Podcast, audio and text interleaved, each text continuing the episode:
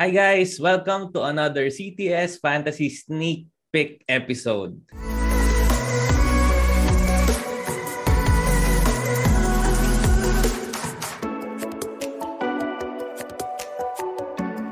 It's week 1 recap.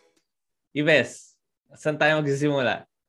So, kakatapos lang ng first week natin ng CTS League, uh, Fantasy League. And very exciting talaga yung nangyari dito sa league natin. Sobrang Ooh. dami natin pag-uusapan. So, babalikan natin yung mga predictions natin before. Uh, well, wala si Derek that time. Pero, uh, ilalapat natin kung ano yung naging prediction natin over sa mga nangyaring matchups. Game. So, for the first matchup, uh, we had uh, Team OMG over Batangas Blades. And unsurprisingly, nanalo si Team OMG Uh, TM OMG beats Batangas Blades 6-3. Surprisingly. Hindi, kasi yun yung prediction namin last week. Uh, eh. uh, so, it, it's a close game. Pero T- Team OMG comes up with the win. So, Derek, what can you say about what happened? Well, looking at the lineup, makikita mo, una pa lang, nanalo si Team OMG 6-3 even without Hero and even without Harrison Barnes, which is pumutok out of nowhere. Well, for us, out of nowhere. Pero si Rex, uh, sasabihin niya, eh, dapat pinasok naman talaga si Harrison yeah. Barnes sa lineup over Tadyang. Alam na natin matanda si Tadyang. So, may kita natin na si Tadyang only had two points. I think one mm-hmm. game line na laro niya. Mm-hmm. Then, di na siya pinapasok. So, nanalo pa rin si Team OMG kahit two points and two turnovers si Tadyang. So, um, sa kay Batangas Blades, ang hindi naman nagparamdam ay si Brook Lopez. So, mm-hmm. meron mga dalawang patapon sa dalawang team. Kung makikita rin natin, talagang steals 20 si Batangas Blades as 21 si Team OMG. Tapos blocks 10 si Batangas Blades at saka si Team OMG 13. So parang doon lang, doon magsisway yung laban eh. Doon sila close na stats even pala sa three points made. Um, yung kay Team OMG, si Jamorant ang nagbuhat. If hindi pumutok si Jamorant earlier today, I think talo si Team OMG. Okay. Kasi okay, pag, so, pag mm-hmm. kinaltas mo yung 40 points niya or kapag nawala ng isang tres or dalawang tres three-pointer siya kanina, ba babaksak siya sa 5-4 eh.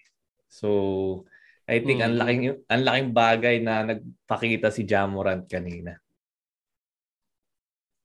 Actually, yun nga talaga yung nangyari. Uh, coming into the last day of the of the matchup, uh, lamang si Batangas Blades and ang naging deciding maaga natapos yung games ni Batangas Blades. I'm not I I think ang naglaro was Tobias Harris tsaka si si Joe Harris. yung dalawang hmm. Harris, sila yung unang naglaro and natapos agad yung games nila.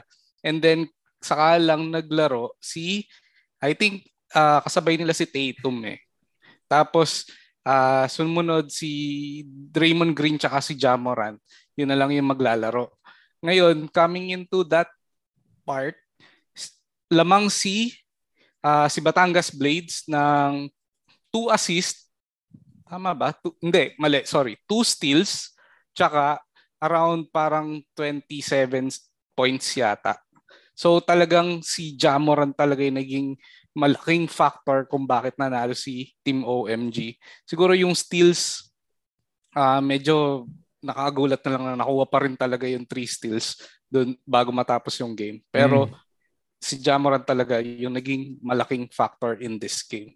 Mm-mm. So pero this doesn't mean na hindi malakas si Batangas Blades. Kasi kung mm-hmm. makikita natin, apat yung kanyang uh, players na nasa injury list. Nandiyan si Zion, si Caris Lavert, mm-hmm. at saka si, even si Jonathan Isaac nandiyan. So, hindi mo masisisi kasi hindi niya masyadong nagalaw yung players niya. Kasi kung makikita mo, si Trey Young at saka si Bradley Beal is two games lang.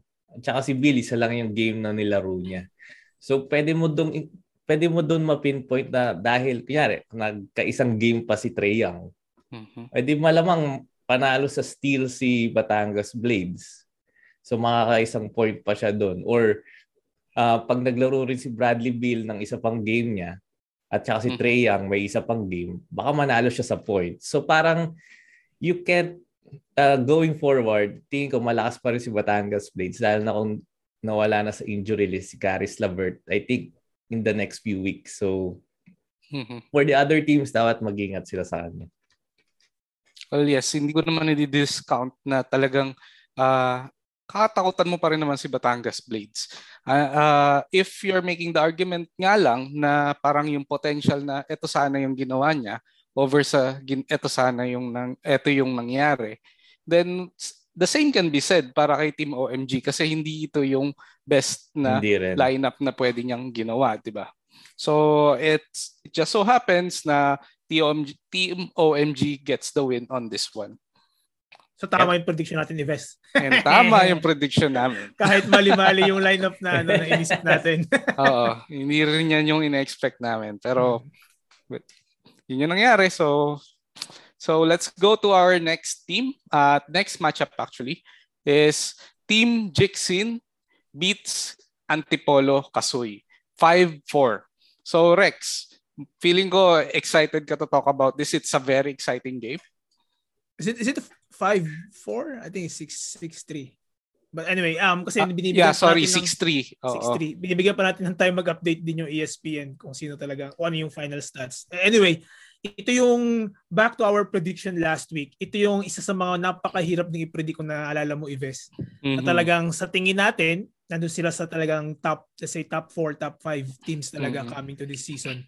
And alaan, pakita naman na talagang kahit 6-3 siya, um, I think talagang may mga categories na pwedeng nag-sway. Kung, mm-hmm. para sige, unahin natin si Antipolo kasi, kasi siya yung natalo. Kung naglaro siguro si Darius Garland kasi after nung first game na napakaganda rin ng first game niya uh, in terms of not the points but you know in terms of assists and other um mm-hmm. stats oh, well assist lang pala um siguro baka nag nag nagmatter pa na na baka baka gumanda pa yung yung place nung alam mo yun, yung ibang ibang kakampi ng sa, sa Cleveland. I don't know. But mm-hmm. I think mas pag naglalaro kasi yung mga players, baka nag-iiba yung result sa peripheral. And uh, you have SGA na hindi ganun kagandahan ang kanyang first week. Mm-hmm. Um, we have three games kay SGA na 43% lang yung field goal and isa lang yung steal. So very unchar- uncharacteristic yung yung game ni, ni SJ, yung expectations sa kanya ngayong first week. And then he had an injury ng ng Charlotte which is uh, Terry mm-hmm. Rozier. I think hindi naglaro si Rozier nung, nung opening and then mm. nagtry siya maglaro nung second game, hindi pa rin nagkaayos and then inupo na lang siya ng third game. So yun, yung mga tingin kong masasakit na points na mm-hmm. ikinatalo ni ni Kasoy. And then we have back to Team Jixin, alam naman natin kung gaano kalakas itong draft na ginawa niya. You have the very dominant uh, big man stats and then you have mm. the scoring guys. Although, hindi kagandahan ang nilaro ni Kyle Lowry. 5 points lang. And uh, 12%, 12.5% field goal. Um, ang nag feeling ko nagpapanalo kay Jixin dito ay yung super unexpected sa akin unexpected kong performance ni ni CJ McCollum. Kasi alam mm-hmm. naman natin na kasi para nangyari hindi, well, ang ganda pa rin ng stats ni ni ni Damian Lillard. Pero parang uh-huh. hindi hindi yung expect mo for, for a first rounder ngayong first pick lang naman. Mm-hmm. And then isipin mo, CJ McCollum, hindi siya ganoon kasikat when it comes to field goal. And guys, two games, 62 points and 55% field goal, almost 56% field goal. Sobrang ano yun, big big plus. Kaya yun, tamo naman ang field goal ni Jixin. Kahit meron siyang mga high scoring um, players like CJ McCollum and Jeremy Grant, kahit na pull out niya yung um, 50% field goal for for this week. And nanalo si G, itong itong sobrang nakaka-surprise no. Uh, pinapraise ko yung Antipolo kasi for being a defensive team. Pero pero natalo pa rin siya sa blocks. And then, ba't ko siya binabanggit? Kasi one block lang si Rudy Gobert for the week. Partida pa yun ha. Nanalo si Team Jixin, 17 blocks over 13 blocks of Kasui. but one block lang ang ating defensive player of the year. Mm-hmm. And you know, at na, na, na, nanalo pa rin siya. So parang ito pa rin yung parang talagang kakatakutan mo pa rin kay kay Jixin. Like the same argument that you use with Team OMG na kahit nanalo siya, hindi pa rin yung best team niya. Mm-hmm. And I think we can say the same thing with uh, Jixin na kahit nanalo siya, hindi pa rin ito yung best um, performance ng lahat ng kanyang mga let's say top top 3 picks. But you have uh, Chris Paul. Uh, oh. Go ahead, Deves. Uh, when ibabalik natin sa last week, pinili ko si Jixin over Kasoy. And mm-hmm. ikaw, if I remember correctly, pinili mo si Kasoy over Jixin. Yep, a very close, Tama? very close fight. Yep. yes. So, uh, when we discussed last week, so sabi natin nasa top 3 natin yung dalawang teams na to. So, are we looking at a championship preview? Do, do you believe na this can potentially be a championship preview? Um, possibly, but not I don't have a very high conviction. Kasi mm. gusto ko pang makita kung ano yung mga ginawang uh, trades ng ng team na to, pa, mm. uh, particularly kasi tingnan natin kung ano magiging composition. And then medyo nagwo-worry kasi ako sa injury din ni Rozier kung mm-hmm. baka maka-apekto siya long term. Sana hindi, pero yun. Um, possibly, pero hindi ganoon kataas. Parang hindi, si Jixin parang nandun, but kung anong nangyari dito kay Kasoy na hindi naman niya kontrolado, parang medyo bumaba ng konti for the first week na impression ko. Gusto ko lang saglit na i-touch yung isang player na alam natin na pareho natin hindi gusto pero what can you say about sa production ni Chris Paul na coming into year 36? Yeah. Ito pa rin yung nakikita nating numbers. Yep. Actually, yung sunod ko sabihin kanina after kay Gober, kasi na parang sa kada hit ko lagi kay Chris Paul, you have three games and you have thir- he had 35 assists. Sobrang ano grabe, uh, mind-blowing yun. Oh, grabe. Talagang at this age, parang Ives, pinapahiya niya tayo na he still he still deserves that contract talaga. Parang ito pa rin. Kaya although hindi ganoon kaganda, tama ba? Hindi ganoon kaganda yung yung naging performance ng Suns as a whole. Parang mm. ano bang standing nila? 1-2? 1-2 yata, 1-2 yata sila oh, the week, oh. for the week. Pero still, fantasy-wise, you have sumala lang siya ng isang free throw. Mm-hmm. He had 50% field goal. Uh, sobrang ano to, sobrang sobrang talagang batang Chris Paul stats. Kaya kaya tingin ko talagang hindi mo talaga pwede sabihin na ito pa yung full form ni ano ni ni ni Jixin din. Pero Parang, would you believe na sustainable tong production ni Chris Paul moving forward?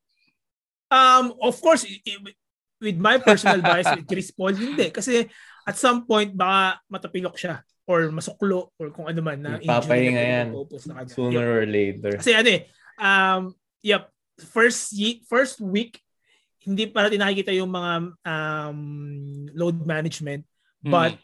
kasi puno-puno pa sila ng energy if coming from off season although nag-final si Chris Paul. But yan makikita natin yan mag-umpisa nang maglubas yung mga talagang yung ano mga sakit ng mga matatandang players as the season goes on. So itong laban na to uh, binantayan natin and very excited tayo dito. Ano sa tingin mo yung naging deciding na parang ito yung naging factor talaga, talaga kung bakit nagkaroon ng edge Jixin over Team Kasoy? Uh, Antipolo Kasoy, sorry. Sa akin, more on ano to. Um, hindi ko din discount yung lakas ng mga players ng kay ng Team Jixin. But para sa akin, more on uh, self-inflicted ano to damage ng Team Kasoy sa, sa sarili niya na oh, mm. dahil nga sa mga injuries na hindi niya rin na hindi niya rin na-foresee naman. Tapos um mm-hmm. injury sorry and um a very uncharacteristic um um, ex, um expected performance kay ano kay kay SGA. Mm-hmm. Actually, so medyo siguro hinahanap pa niya yung groove niya no. Mm-hmm. Baka ito yung isa sa mga matchups na magtat magtataka ka. Ang may 3, 3, 4, 4 ilang tong advantage ito? 1, 2, 3, 4, 5. May 5 game advantage si Antipolo Kasoy. Si Antipolo Kasoy. Kay mm. Jixin, pero siya pa rin yung nanalo. So makikita mo na na-capitalize si Jixin yung kanyang strengths kasi dominating siya sa steals.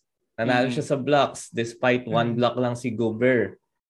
Yeah. Uh, 'Di ba? So hindi niya kailangan ng points para manalo. Ay, mm, sorry, um yung na, nakalimutan kong banggitin, yung kay Jixin pala na sobrang surprising ay blocks ng kanyang mga guards.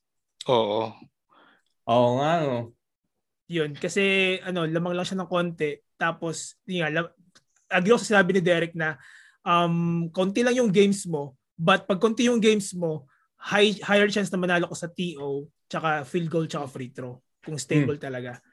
So, kita naman natin, nata- natalo si Jixin sa points, nanalo siya sa TO, although 1, point, 1 TO lang. Pero other than that, let's say rebs, uh, rebounds and assists, yun yung nagpapakita talaga na Yeah. talo ka sa number of games. Pero 'di ba, ang galing. Yung guards, you have CJ McCollum na four blocks and then well, um power SFPF na Jeremy Grant ano, he, ha- he had five blocks. So sobrang unca- uncharacteristic ng mga plays din ng ano players ni Jixin. Strong So, if- start si Jixin. If you say na, let's say na kunwari equal number of uh, games yung players nila, uh, hindi na natin i-extrapolate masyado kung para sa kung sinong players. Pero uh, do you think na kaya ni Jixin na gawing 9-0 to? No, no, definitely no. no. 8-1 for me. 8-1 because of TO. Oo. Oh. Okay. Yeah, I, I think that's fair. Mm. So let's go on sa Lakas eh. ating Lakas next niya eh. matchup. Yeah, I think kagaya nga ng sinabi ko last time, I think si Team Jixin talaga yung Yamado. Ah, siya yung number one ko for this uh, currently ah, currently. Ah, hindi ko pa kino-consider yung mga naging movement natin over the week. Pero mamaya pag-uusapan natin yan. So let's move on sa next matchup. We have Bamba Radyo beats uh, Team Mapakla. So ang score nila is 7-1-1. So Derek uh, with an overwhelming win. What can you say about this matchup?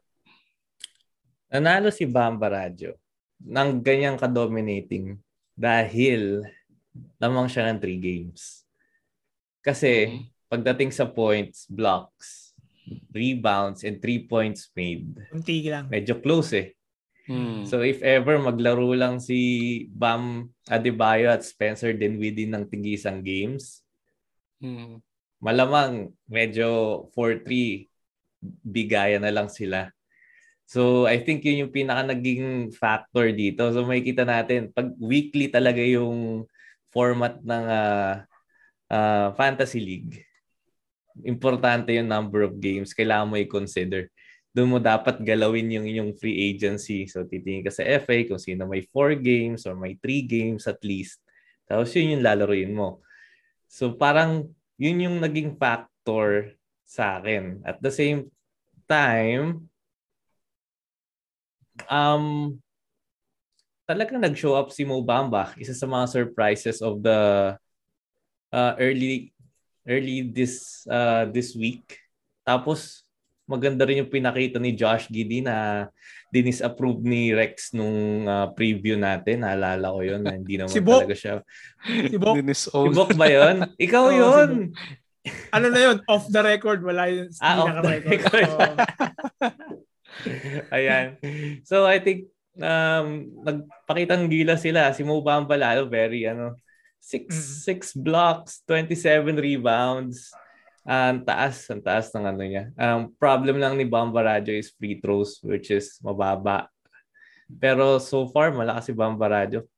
Kinulang lang talaga ng games for me si Team Mapakla. At the same time, trade na niya si Porzingis. I think.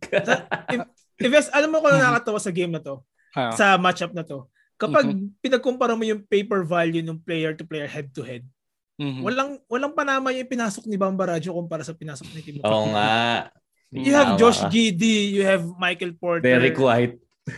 Derek Mikal White, Mo, Mo, Bridges. Mo Bamba. Against pumutok, merong super may career career game si Miles Turner. Oo. May career game or legendary game si Spencer Dinwiddie. Si Paul George naghalimaw pumutik. si Paul George. Pero iba, ma- career high yung kay Miles Turner. Tapos Mhm. naghalimaw si Dinwiddie. Pero sobrang, ang tingin ko talaga, yun nga tama si Derek eh, na mukha siyang tambak, Mhm. pero kaya mag-swing eh. Mag, ang daming swing categories na sobrang close close to call. Na parang pwede mo siyang i-blame sa number of games. And then, meron kang, kaya, Alam mo ba sa lineup na to, hindi ko na-expect na matatalo si si Mapakla sa field goal. Ito itong itong ito, feeling ko dalawa yung reason. Si Porzingis na hindi dapat ganito yung kanyang field goal na 33% kasi he's a big man. And then of course, Oo. hindi ako fan ni Marcus Smart sa Yeah. fantasy sa Nine Cats. Hindi rin ako fan ni Devin Booker sa Nine Cats kasi nga ito talaga yung massacre. Sobrang baba. Pero may may chance naman kasi mga ano yan eh, mga mga napaka-streaky na players yung mga yan. Um, hit or miss talaga yung mga yan. Na pag talagang tumama naman, talagang hindi ka matatalo. Pero yun, sobrang ganda nung ni-raise ni Derek na you can blame this one on on, on the number of games. But what can you do? I don't think ganun kaganda rin yung bench ni ano eh, ni, ni Yeah, Bakla. hindi rin. Chinek ko, hindi rin siya ganun makakapag-affect ng magiging Hmm. outcome if pinasok.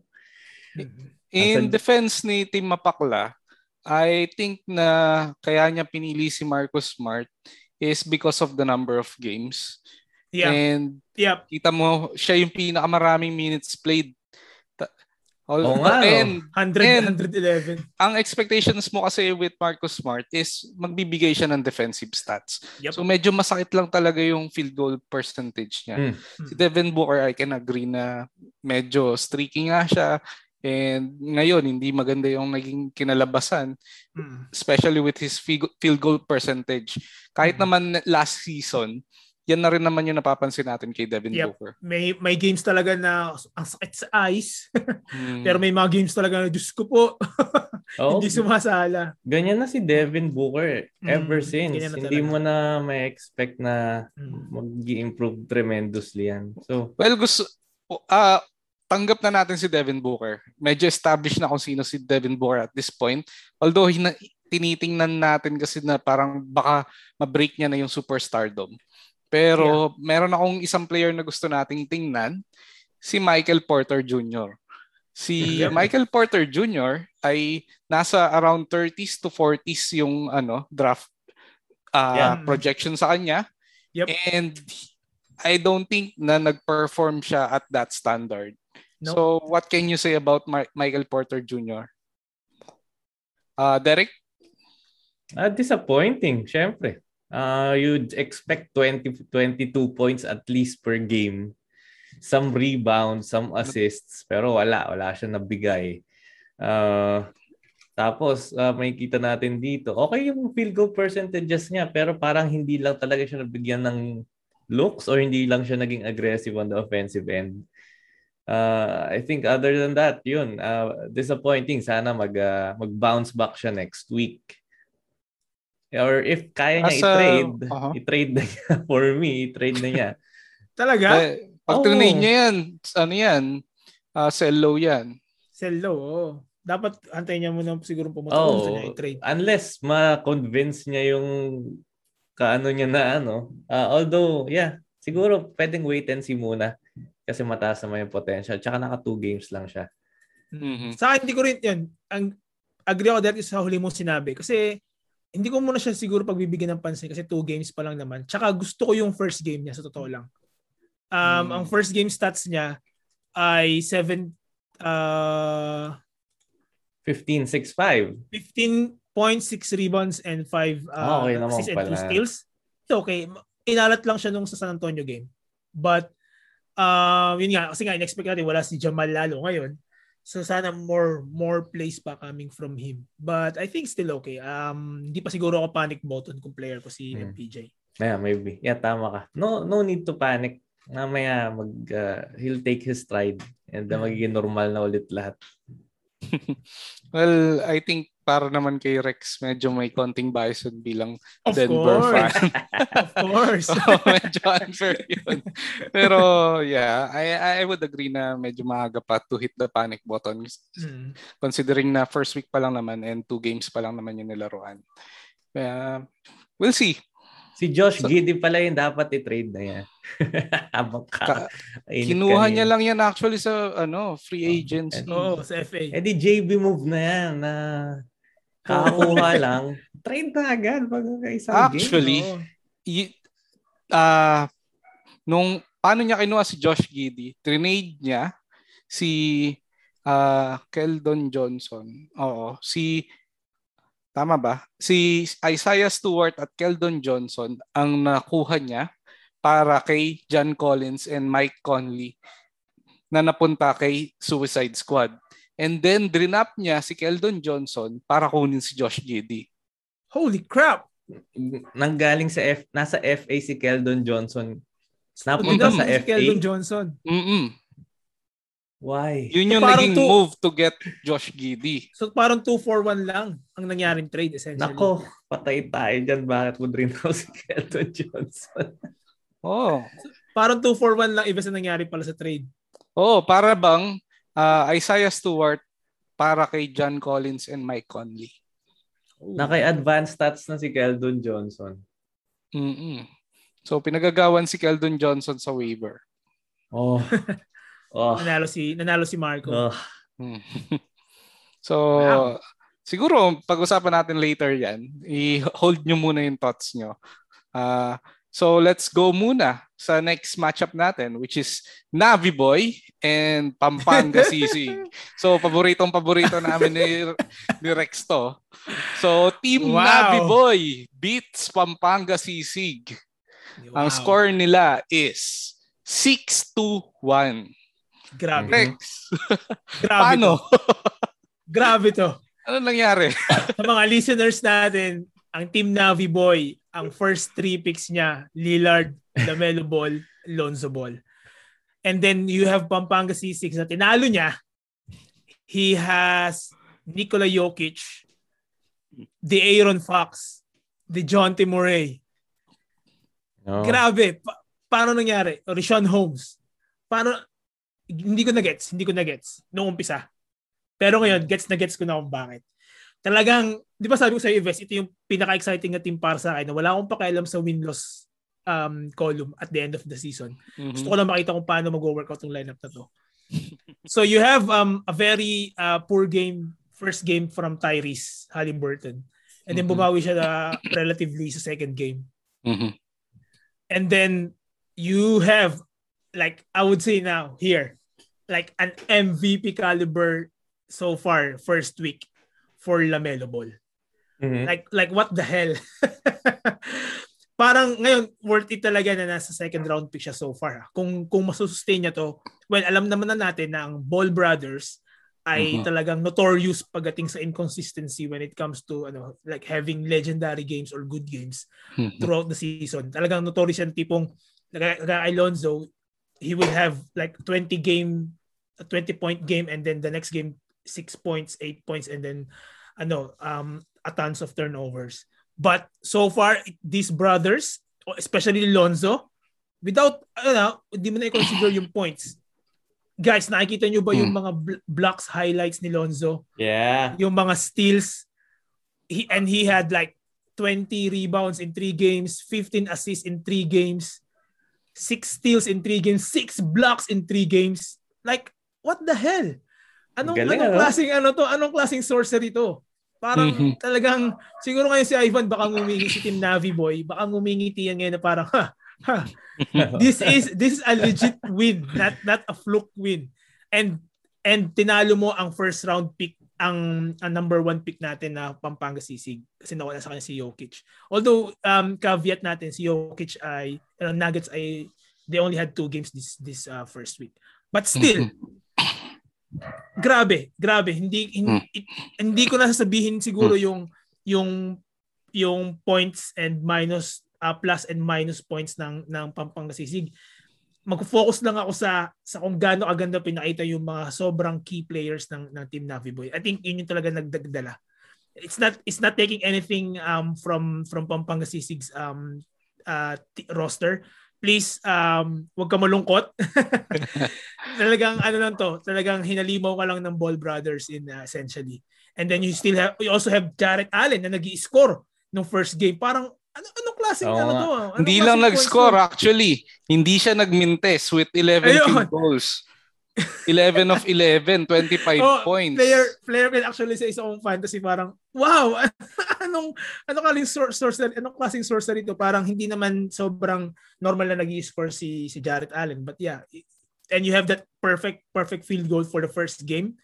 Mahahatak talaga yung yung ano mo, yung yung categories mo. Parang well, hindi pa nga ito partida guys, hindi pa lumalabas si Damian Lillard at I think tinrade discuss natin mamaya, tinrade mm. ni ni um Lonzo ni ni Team Lonzo, ni Team Navi si si Damian Lillard for ano, for controversial, I would say controversial um players kasi ma- may mga nakikita tayong um pagtutol sa mga sa mga co-managers. Ay discuss mm-hmm. natin mamaya. Ang ganda, magandang trade to sa sa paningin ko. But yeah, I think um don't be sad um, um Pampanga Sisig. It's just uh yeah, um Team Navi was just too strong for you this week. yes, so may, would you say na nag-overperform si Team Navi Boy in this game? Historically, yes. Mm-hmm. But you're hoping uh, like me personally, I'm hoping na hindi. Ay, nga, sabi ko nga ulitin ko, not, napaka um, Ball Brothers have a notorious um uh what do you call this reputation when it comes to inconsistency. At sana ito na talaga yung season nila. Lonzo has a new team and then this is uh, Lamelo's um second year. Sana medyo established na siya when it comes to consistency ng ng ano ng games nila. I agree naman na yung Ball Brothers ay talagang notorious sa fantasy no. Si Lonzo actually is someone na I really uh, rely on. I well, not mm-hmm. exactly rely on kasi hindi ko siya player this year. Mainly kasi hindi ko siya nakuha kasi merong nagkakataon na during the time na ipipick ko siya, merong better player na available on mm. the board. Pero I would not ano, I won't I won't waste uh paano ba? Uh, I'm very much willing to take Lonzo Ball sa sa fourth pick ko or sa maybe third pick is a bit too high pero fourth pick ah, sobrang sulit si Lonzo. Mahina ka daw sabi ni Team Navi kasi third pick eh. Third pick man. well, ano? uh, meron pa rin kasi talagang mga fanboys ng ng Ball Brothers yep. eh no. Kasi yeah. nagkaroon ng hype yung Ball Brothers before. And well, si Team Navi is I, I'm not sure if doon pa nanggagaling yung pagiging fanboy niya. Ako kasi is medyo converted na ako eh. Parang parang hindi ako ganoon ka sold na uh, parang generational talent si Lonzo.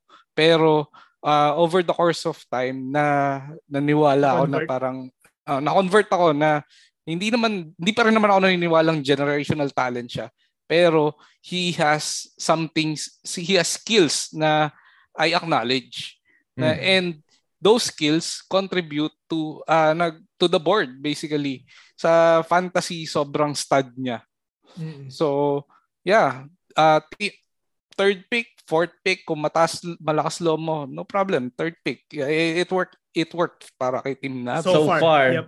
so, so far, far nag nagpe-pay yung ano niya yung risk talaga mm-hmm. galing galing Train Pero, niya yung isa. With Pampanga Sisig. Ikaw ba, Dek? Ano ka na ba? Converted converted believer ka na ba ng, ng ni Lonzo specifically? Not, not ng Ball okay, Brothers? Lonzo, two years ago, medyo believe na ako sa kanya kasi defensively, nakapagbigay siya ng blocks and steals, mm-hmm. rebounds. Mm-hmm. Kompleto talaga siya, tsaka triple-double threat. Tapos sila Melo naman last year, nagpakita siya na makaya mag triple-double threat din. So, fantasy-wise, yung dalawang brothers na yun, talagang I expect mo na ano, uh, maganda yung papakita nila. Consistencies na lang with scoring yung I think hmm. magiging problem nila along the way. Pero other than that, if kailangan mo ng mga auxiliary stats like blocks and steals, mapoprovide talaga nila. Yeah, grabe. Kung may isa lang ako complaint ha, hindi ito dahil hater ako ng Ball Brothers ha. Kung isang isa isang complaint lang, hindi sa fantasy, as a, uh, sa real world, sa bilang uh, career nila sa NBA sa NBA journey nila. Uh, siguro yun na lang ano free throw attempts. Sobrang konti. Sobrang konti. Oh. Pag mm-hmm. pag na-unlock nila yung siguro no, we're talking about superstardom na agad. Yun, yun na lang. Kung may complain lang ako, yun na lang talaga. Nagfo-floater si- sila eh. Hindi sila, ayaw nila ng yeah. contact. Ayaw nila ng contact. Since nandito na rin tayo kay Lonzo, mag, medyo mag, ano, dwell muna tayo ng konti pa uh, gusto kong pakita sa inyo na si Lonzo is merong 8 three-pointers. So, yeah. last year, I think starting last year, talagang pinakita niya na na-develop na yung third, uh, three-point shooting niya. And hmm. recently, I think si Shaq yung nagsabi na yung hard uh, hard work ni Lonzo, yung pag yung payoff ng hard work ni Lonzo is making look making Ben Simmons look na super lazy. Totoo. Totoo. Agree. Nag, may point yun. May point yun. Kasi so, walang reason si Ben Simmons na not to work on his jump shot eh. Mm. Kasi yung kay Shaq, yung, kasi kung ikukumpara mo yung kay Shaq, wala talaga eh. Um, parang built si Shaq talaga na hindi ka magkakaroon ng mga turn turnaround jump shot. Alam mo yun, yung mga mm-hmm. base, yung nagfe-fade ka sa, sa, sa baseline or bigla may pull up three points. Hindi talaga eh. Mechanically, hindi parang parang hindi built si si Shaq na ganoon. Nakikita natin si Ben Simmons tumira eh. Ang ganda mm-hmm. ng forma ng free throw niya. Meron siyang mga, sabi nga ni, ni, ni Charles Barkley, yung annual summer video workout ni Ben Simmons. ang ganda, ang ganda ng forma niya. May rhythm yung shooting niya, ang ganda ng balance, may turn around siya, may fade away siya. Tapos mm-hmm. ano, sa totoong game hindi niya napapakita. Kaya talagang hindi mo masisisi. Talagang may point siya na it's all about kasi ano eh, believer ako na kung ganun ka ka-confident sa practice, it will come to you naturally sa actual game. Mm-hmm. Meaning hindi hindi ganun pa nagbi-build ng habit hindi pa nagiging muscle to the point na muscle memory, yung repetition na siguro na ginagawa ni Simmons, hindi siya umaabot sa level na muscle memory mo na siya. Kaya talagang confident ka na naitira siya sa sa normal game. I mean, siguro sa mga scrubs level, enough na yun. Pero yung kasi expectation niya sa siguro sa sarili niya bilang ano, papuntang superstardom, baka kaya may mental hurdle na nangyayari. Yun yung mental hurdle na nangyayari sobrang taas na expectation sa sarili niya. Kaya, kita mo naman si Lonzo. Grabe natin siya i-criticize natin. Isa ako doon, yung ang pangit pa naman ng kanyang ng kanyang form, di ba? Nasa mm. kabilang side ng mukha niya mm. yung release ng bola. Sobrang weird. Sa totoo lang, gumanda na ang form ni Lonzo ngayon. Ang pangit pa ang form actually si si Lamelo. Kung mm. mapapansin nyo. Mapangit mm. pa yung form ni Lamelo. Na ano rin, either nasa mukha, nasa gitna, or nasa medyo gilid din, pero hindi kasi pangit ng unang form ni, ni Lonzo. Yeah.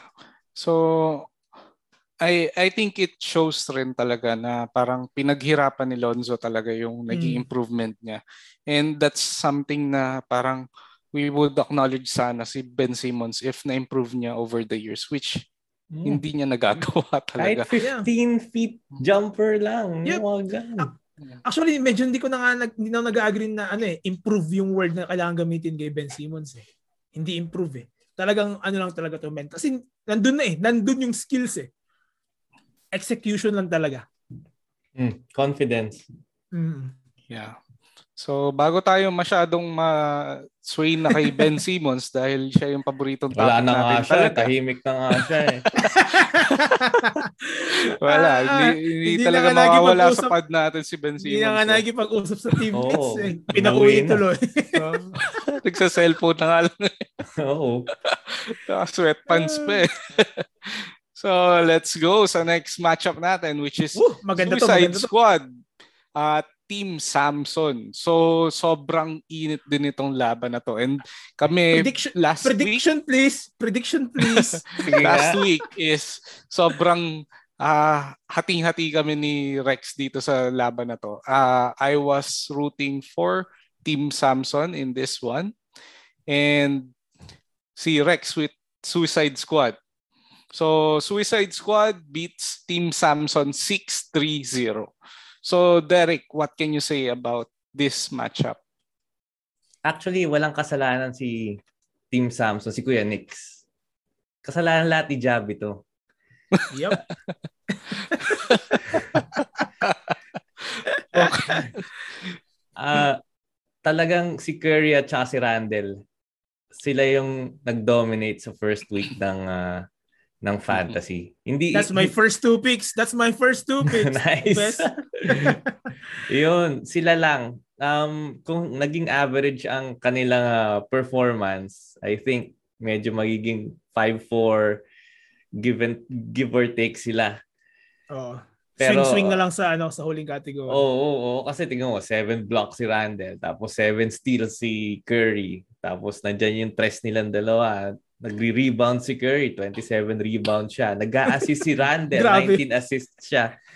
So, tapos sa points, walang problema. Walang problema sa field goals and sa free throws. Wala. Yun. natapos ang storya nung pumutok yung dalawa this week. Kahit kahit si Durant at si James is na kay Team Samson ha, talagang mm-hmm. hindi mo masisisi yung lineup niya. Even si Devontae Graham. Oo, although si Chris Middleton medyo may game siya na ano. Tapos si DeAndre Ayton medyo mm, lukewarm pa siya. Pero again, Curry and Randall, sila yung nagpapanalo kay ah, JB dito. Congrats JB ah. Imagine si Russell Westbrook na very struggling sa game uh, nitong past three games. Eh, nasa lineup ni Suicide Squad.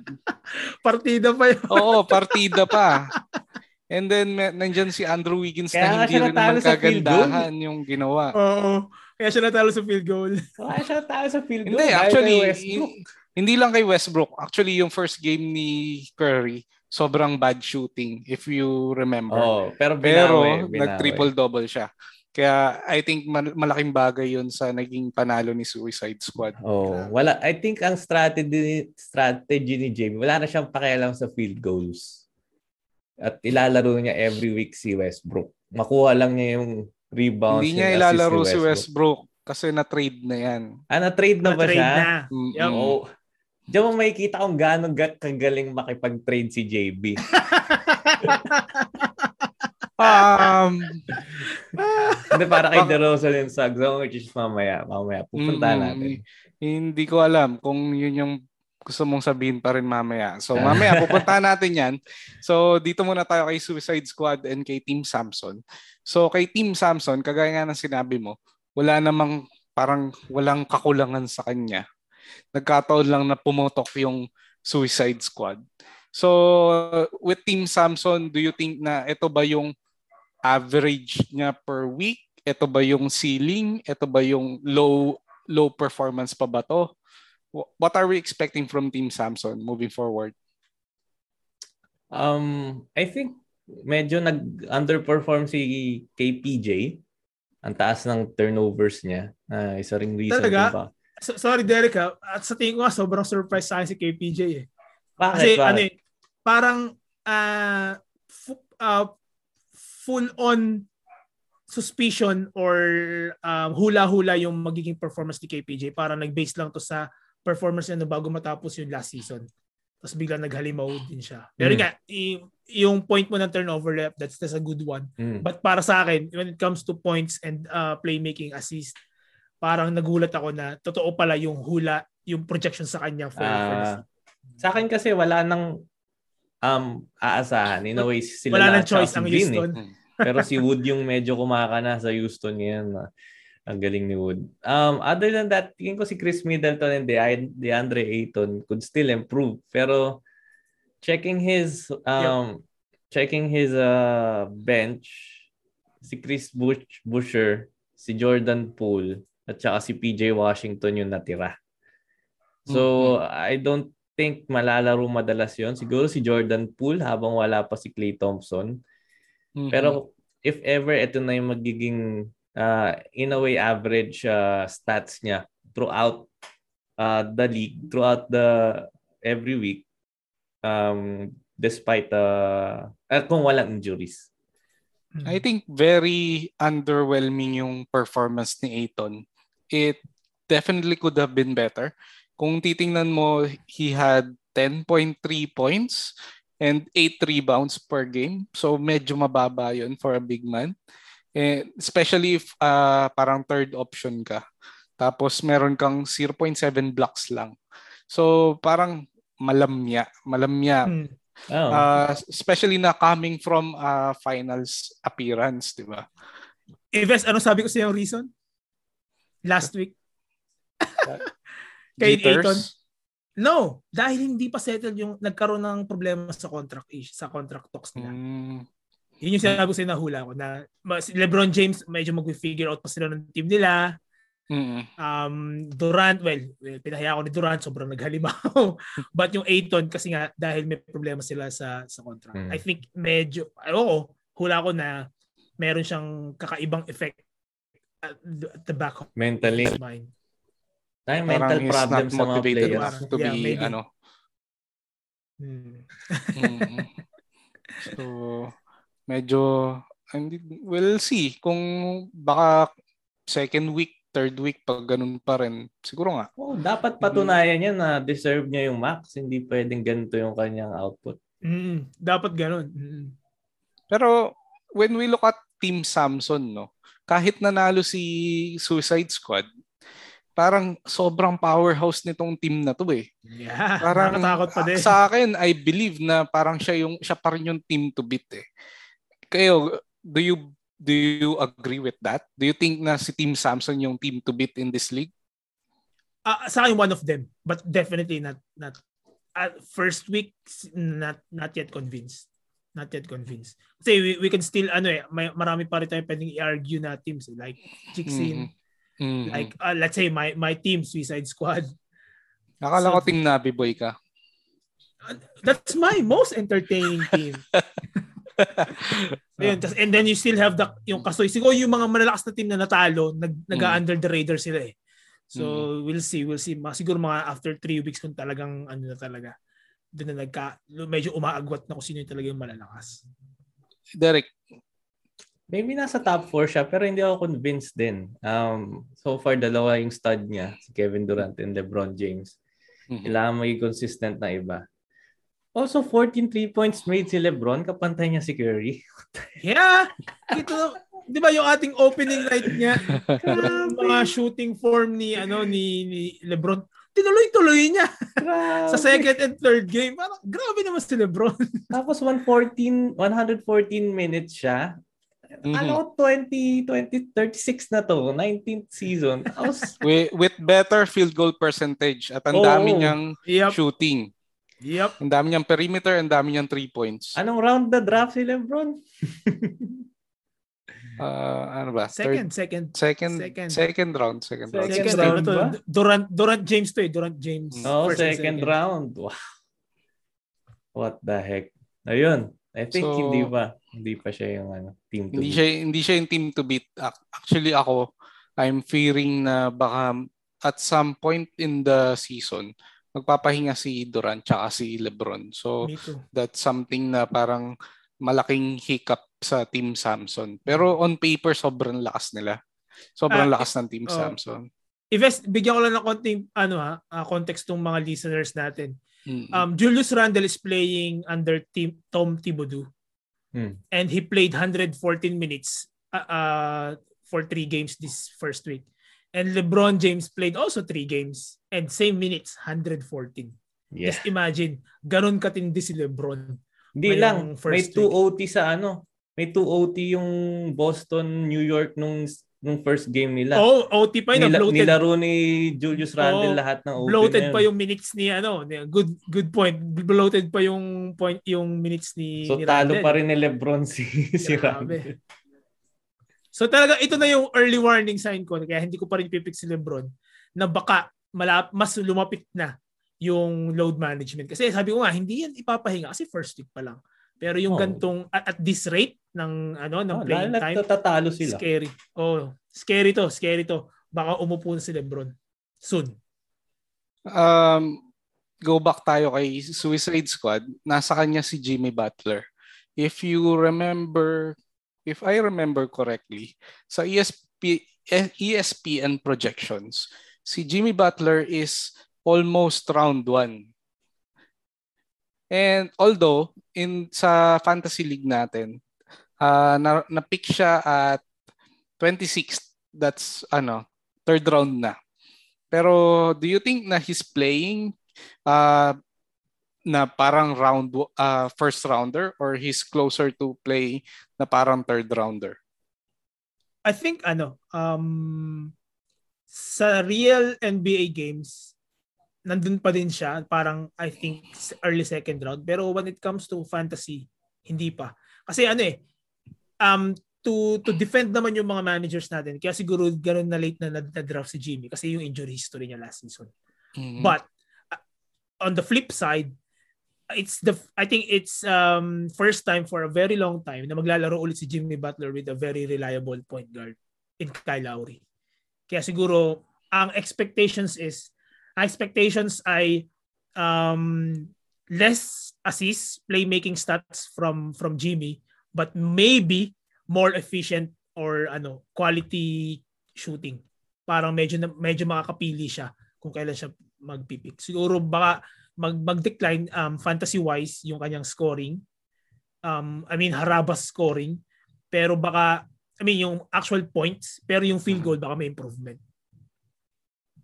Yeah.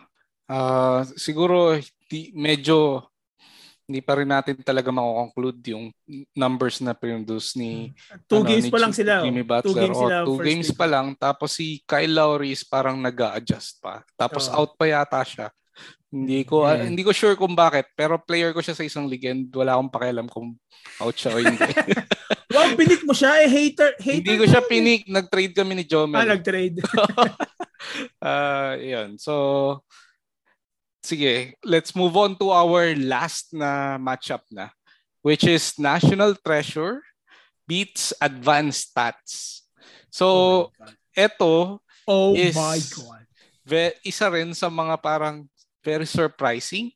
Although nanalo si National Treasure, akala natin makakasilat si Advanced Stats dahil sa parang at some Grabe. point parang lumamang si Advanced Stats ng parang 6-3-0 kay National Treasure for on this day. So Rex, uh, last week medyo diniscount natin si advanced stats. Pero Grabe. sobrang nagulat ako talaga today kung ano nangyari na parang biglaan na lang rin yung pag-comeback ni ano ni National Treasure dito. So Rex, ano masasabi mo dito sa matchup na to? Nakakagulat. Kasi ito yung actually ito yung kaninang umaga tinext mo ko ibes na uy mananalo si advanced stats. I was like really? So dali-dali kong chinek kung paano nanalo paano mananalo? So tanda mo ibes sabi ko sa iyo na ang ang para sa akin sa match up na to kasi mas gusto ko yung composition ng team ni ano eh, ni, ni, ni National Treasures ni ni Obs. Mm-hmm. kasi mas balance para sa akin. Mm-hmm. um yung advanced stats medyo nag-specialize siya parang nag na may tina-target siya talaga na na stats ng mga panalunan niya Mm-hmm. Potentially, pwede naman talaga siya mag five mag five categories. You have uh, free throw, three points, um, steals, points, tapos medyo magsiswing ka na lang sa assist eh. Mm-hmm. Yun yung pa yun yung pang ano niya, yun yung pang five, pang five categories niya na pwede mo panalunan. At sabi ko sa iyo, para manalo siya, kailangan mag-align yung mga between na tipong mag-hover around 48 to 50% yung field goal ng kanyang mga ng mga shooting guards. Hindi nangyari. So natalo si si advanced stats 41% lang yung kanyang field goal na hindi rin naman ganoon kaganda yung field goal ni ano surprisingly ni, ni National Treasures at 44%. Natalo siya. But grabe muntik nang manalo si advanced stats sa rebounds. Mm. Parang what? Parang hindi ko yun hindi ko yun maano, hindi ko yun ma-absorb. Tapos I don't know kung yung points ba dahil ba nag nagtatama din nag, nag although mababa yung field goal, ang daming nakashoot ng ano ng madami sa sa advanced stats. You have um Fred Van Vliet medyo underwhelming sa palagay ko pero okay yung konti yung assist niya and rebounds. And then yep, you have Zach Lavine na talagang nakakatuwa na akala ko bababa yung, yung scoring niya when it comes to you having new teammates um in mm-hmm. in DeMar DeRozan and Vooch nandun pa din yung scoring niya. So pinatunayan niya siya, ang role niya, alpha pa rin siya when it comes to scoring. And then, you have James Harden na bumaba yung yung stats niya when it comes to James Harden standards ah. But you have ano solid 22 rebounds throughout mm. the ano the three games. Parang parang grabe naman. Parang okay. parang ito ba ito ba yung ito ba talaga yung iniisip ni ano ni ni Marco during during the draft parang talagang hindi ko to expect at all. And then yeah, you have um Gordon Hayward, hopefully hindi ma-injury na naghalimaw din sa assist, scoring and assist. Although ano um, medyo pangit yung huli niyang game. But yeah, sobrang surprising to. Hindi ko talagang pinipili kong titingnan kung paano siyang muntik manalo. Talagang hindi ko siya na-gets na, ta- na talagang uh, weird. Nanalo si National Treasure sa 3 points with one 3 point ano lang. Isa lang. Um, lead weird, sobrang weird nito. And then dahil sa weird nito, um gusto kong bigyan ng ng commendation si si Advanced Stats na parang ano, you are slowly converting me na maniwala sa sa sa lineup na to. Kasi although I said it's too much SG lineup, but maybe yung SG na pinili niya yun yung mga high quality SG ngayon sa league. Talagang uh, gusto ko i-add dun sa sinabi mo with advanced stats, no? Mm-hmm. Kasi well actually hindi add pero for some for context kung bakit hindi natin parang hindi tayo masyado naniniwala with his team. Kasi mm-hmm. yung nag-iisang power forward niya is si PJ Washington. And yung nag-iisang center niya is si Jonas Valanciunas na nasa yun lang yung talaga yung mailalagay niya sa PF tsaka center. And then the rest ay mga guards at small forward. Yep. and then pag, so, kapag parang, kapag na-injury yan ano? oo, pag na-injury yari talaga siya. But then again, yun nga, kon- bigyan natin ng konting konting ano point si si advanced stats na yung shooting guard, wag natin siyang tingnan as shooting guard per se.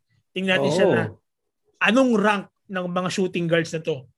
Hindi lang sa stats when it comes to actual NBA games na ito yung mga quality shooting guards niyan. And TJ McConnell, hindi siya matunog when it comes to fantasy or when it comes to casual fans. Mm-hmm. But, but I, ano, fan ako ni TJ McConnell. Tama ba? Siya yung dating sa ano sa Sixers? Yes. Yep. Sobrang fan ako niyan. Ang likot, parang kitikiti yan sa court. Siya lang yung nag-intercept sa inbounds. Yep. And meron siya talaga mga killer um, pull-up mid-range jump shot na kahit kahit um, clutch time gumagana. And natutuwa ako na nag, medyo nagre-reflect to. Nakakatulong siya. Hindi siya main stud when it comes to fantasy, but nakakatulong siya parang yun nga ano siya kitikiti rin parang ano, a, thorn a thorn on your side kapag inignore mo yung 17 assists niya. Yeah, 17 mm-hmm. assists in in in uh, in three games. Talagang two blocks for a for a guard. Oo nga eh. 'Di ba? Parang weird. Sobrang Masaya weird. ka na doon. Yeah.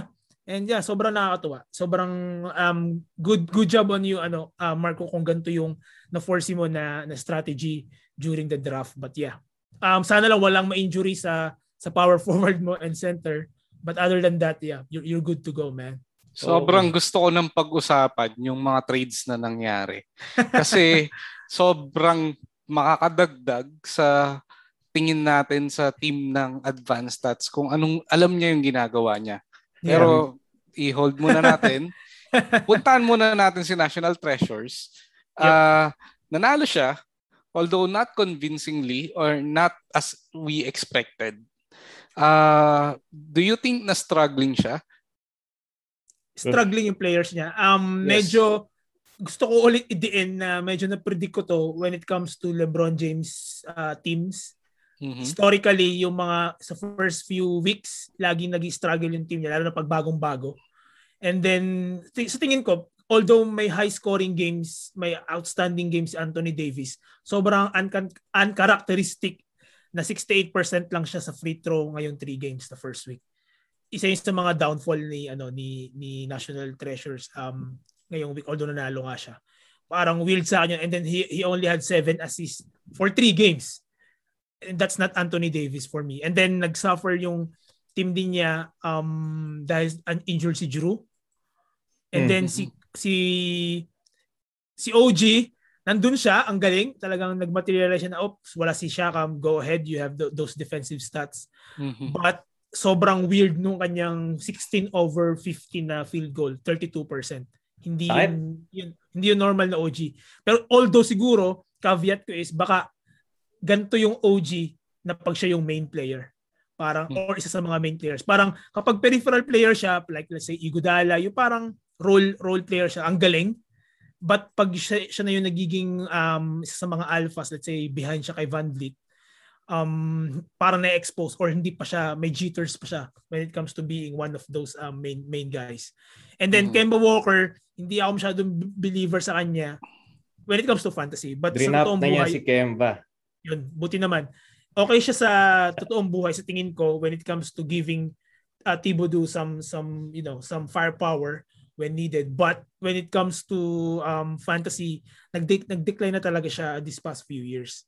So yun yung mm-hmm. mga mga hindi pa fully formed ano um, strengths ni National Treasures. Kaya siguro hindi pa ganoon ka-convincing yung yung panalo niya. But yun nga, kagaya siya ng ibang ating malalakas na team na or I would say I would categorize National Treasure sa mga stable na team na I wouldn't I wouldn't be surprised kung talagang nananalasa din to. But yun nga, hindi pa to yung totoo niyang lakas, kumbaga. Kung, ma- kung titingnan mo, no, uh, si National Treasure actually may pinaka-konting uh, assist sa lahat mm. ng teams natin mm. this this week with 46 assist lang. Mm. Pag, tapos ano? sa 46 na yon is 19 assist ay kay Luka lang. So parang buhat-buhat niya yung yung team's mm. assist. Eh siguro yep. factor na nawala kasi si Juru. Si Juru. Oh. si Juru. So medyo masakit 'yon. And then si Kemba is wala. Hindi hindi ko alam kung anong i-expect natin kay Kemba moving forward. Yeah. Baka so, pero may Davis eh. Ah, sorry. Go. Sorry, Derek. Go ahead. Dapat, I think, baka pwede na niya i-give up ang stats, ang assist pala, I mean. Hmm. Kasi kung kung si Luka lang, kasi kahit sabihin mo bumalik si Drew, ilan ba yung madadagdag niya? Around the uh, kasi 6 10, 12, ganon. Mababa pa rin. Kag... Oo, mababa Pero Davis, pa rin. Ganda ba si. Davis? 7 assists for 3 games? Ang baba, no? Mm-hmm. Naninibago rin siguro sa bagong lineup ng Lakers. Mm. Well, if he's against someone like siguro Jixin na 59 assist lang or pwede. Pwede. Or sino pa itong isang 59? It's uh, Mapakla, Team Mapakla. Mapakla. So 59 lang rin. So kung bumalik si Drew, may magiging factor yung assist ni Drew to mm-hmm. to win. Mm. mm. At saka kung bumalik na si Kid Cunningham pag I mean pag ma, paglalaro Inilaro na siya. Mm. Yeah, so we'll yung struggles ni ano ni ni National Treasure is something na we'll look forward to na parang ma, ma, makuha ng mga players niya yung rhythm nila. Si Anthony Davis siguro talagang hindi naman to yung i, ina-expect natin from him. Y- although yung points ay nandun, pero yung, wala, free throw. outside yung free throw, yung free throw sobrang baba. Hindi ganun mm. si Anthony Davis. 68% so, weird. Mm-mm. Galit daw siya kay Dwight eh. Kaya Oo, nag- magsusuntukan pa sila. ano problema ng, ng Lakers? Daming oh, alpha eh. Yan, eh siguro parang pag tinignan mo yung Lakers, sabi nga nila parang kagaya nung Lakers nung nandun si Malone tsaka si Peyton. Si Peyton. Na parang hindi nila ma-figure out kung anong gagawin. So, siguro kagaya rin yun nung time na nandun si Dwight tsaka si Nash. Nash. Mm-mm. Kobe we'll Gasol. See. Yeah. So, we'll let's let's find out kung ano mangyari. Pero with National Treasure, it's good na he got the win kahit medyo hindi ito yung ina-expect natin from him. So, uh, clap-clap pa rin naman kay advanced stats dahil parang kahit hindi siya nanalo, he still proved us wrong na yung strategy niya makes sense. Yep. Mm-hmm. Yep. So now, finally, pupunta na tayo sa pinaka hinihintay kong topic, which is ang favorite ko every fantasy, is yung trades. Game. so, for the first trade of the season, we have, uh, sino to?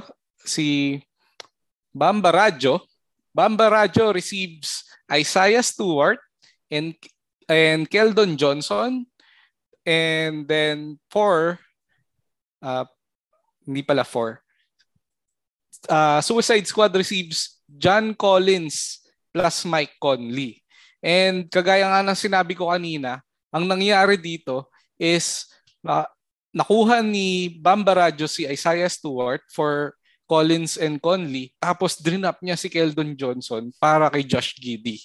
So guys, what do you think about this move? Derek, so parang lumalabas na uh, Isaiah Stewart for John Collins and Mike Conley. And the roster spot. Sayang si ano. I-check mo rin kasi dito kung sino yung best player which is John Collins. So he gave up just John Collins at the same time he dropped yung kapalit niya. So medyo hindi ko alam kung bakit pero sayang si Keldon Johnson din kasi ser- serviceable siya eh. Dahil na ngayon, siya yung nagbubuhat ng offensive load ng Spurs. So, panalo sa akin si ano, kung sa Sino si SQ ulit? Sorry. Si, Si Suicide. Suicide Squad. Suicide Squad. Si JB ba to? Oo. Nakuha niya si John Collins. Oo. Ang galing And talaga Mike ni JB. Pero kagaya nga nung nangyari kanina, si Josh Giddy is uh, nag-contribute sa panalo ni Bamba Radyo. yeah. But- pero, Sino nag-offer ng trade? Di ba si ano si si Bamba Radio? Si Bamba Radyo. ah, syempre, magaling. I think. Oh, si ay, Alam naman I natin know, pating si si, Bamba JB Radyo. pagdating sa. Isang mali mo lang. Di ka So Rex, ikaw, yan. ano, ano sa tingin mo? Anong opinion mo with this trade? Is, Um, it a, is it a sneaky move from Bamba Radyo? Or parang meron ba tayong hindi nakikita dito sa trade na to na parang kaya willing siyang ah, i-trade si ay, si Collins and Mike and Conley para lang kay Stewart plus add an additional oh. roster spot. Um, yun, two parts, two parts kasi ko siya tinitingnan eh. Kung noong una na Isaiah Stewart, Keldon Mhm. equals Collins and Conley. Um, okay, okay. Pwede, no? ako. Pero hindi ko na nasikmura nung dinrap si Keldon. Yun yung, Mm. yun yung para sa akin. Okay. Um, hindi, mas, feeling ko na sobrang laking panalo pa rin ni, ni kasi balik ka sa first part Mhm. without uh, Keldon being dropped. Panalo pa rin doon si Suicide Squad sa John Collins and and Conley. Nagagets ko yung nagagets ko yung na, pwede ko mahulaan kung ano yung gustong intention ni ni Bamba Radio. Kasi John Collins may be a little bit underwhelming kasi Mhm. you have um you have uh, yung scoring nahihigop lahat kay Trey Young, and then rebounding nahihigop lahat kay kay um kay Capella. But yung past performance niya nitong off nitong postseason last year, medyo naging believer na ulit ako ni John Collins. Pero siguro hindi pa enough. But yung Mike Conley kasi, kung walang injury, Mike Conley is a stud. Is a, is a fantasy stud. Is a, well, if, even real NBA game stud. Mapero sa injury. Siguro yun yung tinatanggal na risk ni Bamba Radio. And then gusto niya, kung tinatarget niya tong dalawang to, so gusto niya talaga ng big man stats. Mhm. And then, nang nakakatawa kasi, kaya feeling ko lugi pa din, yung naka-leverage kasi yung strength ni Isaiah Stewart based on projection lang. Hindi, wala pa tayong historical data. So, ganun, ganun kalakas yung, yung paniniwala niya kay, kay Isaiah Stewart. And then, na- na-reinforce pa yung hula natin na malakas yung paniniwala kay Stewart kasi dinrap niya si Keldon Johnson which I Mhm. think is borderline mistake if um ano at the minimum kasi wala ka nang ibang uh, pagkukuhanan ng stats sa Spurs eh and then you're willing to get Keldon Johnson ah to drop Keldon Johnson for uh spot Giddy. kay kay Giddy. Uh, Giddy is good but I don't think um compare mo yun um hindi hindi siya worth it para sa akin. Um I don't know, pwede natin sabihin kasi pwede natin i-argue na may tinatarget na stats si Bamba Radio. Eh, But I think ang ganda ng performance niya for this week na hindi ko mapi, hindi ko mapinpoint kung ano yung tinatarget niya na, na stats, specific stats na kaya ginawa niya tong move na to. Di, ma- maliban na lang siguro sa pagtatanggal ng risk when it Mhm. comes to injury siguro and um under underwhelming performance kay Collins and Conley. But still ano, it, um, time will tell. Um, titingnan ko to, abangan ko to kung anong mangyari. Kasi nagpakita ng promise si Stewart eh, when it comes to blocks. But blocks lang. I don't Mhm. know, I don't know what else. Um, we will see kasi medyo ang ang downside kasi ng mga pag kumukuha ka ng potential studs from scrub teams ay yung consistency. So tingnan Mhm. natin kung magiging ano ba to? Kung kung ganito yung paniniwala niya kay Stewart, baka ano to, Rishon Holmes 2.0.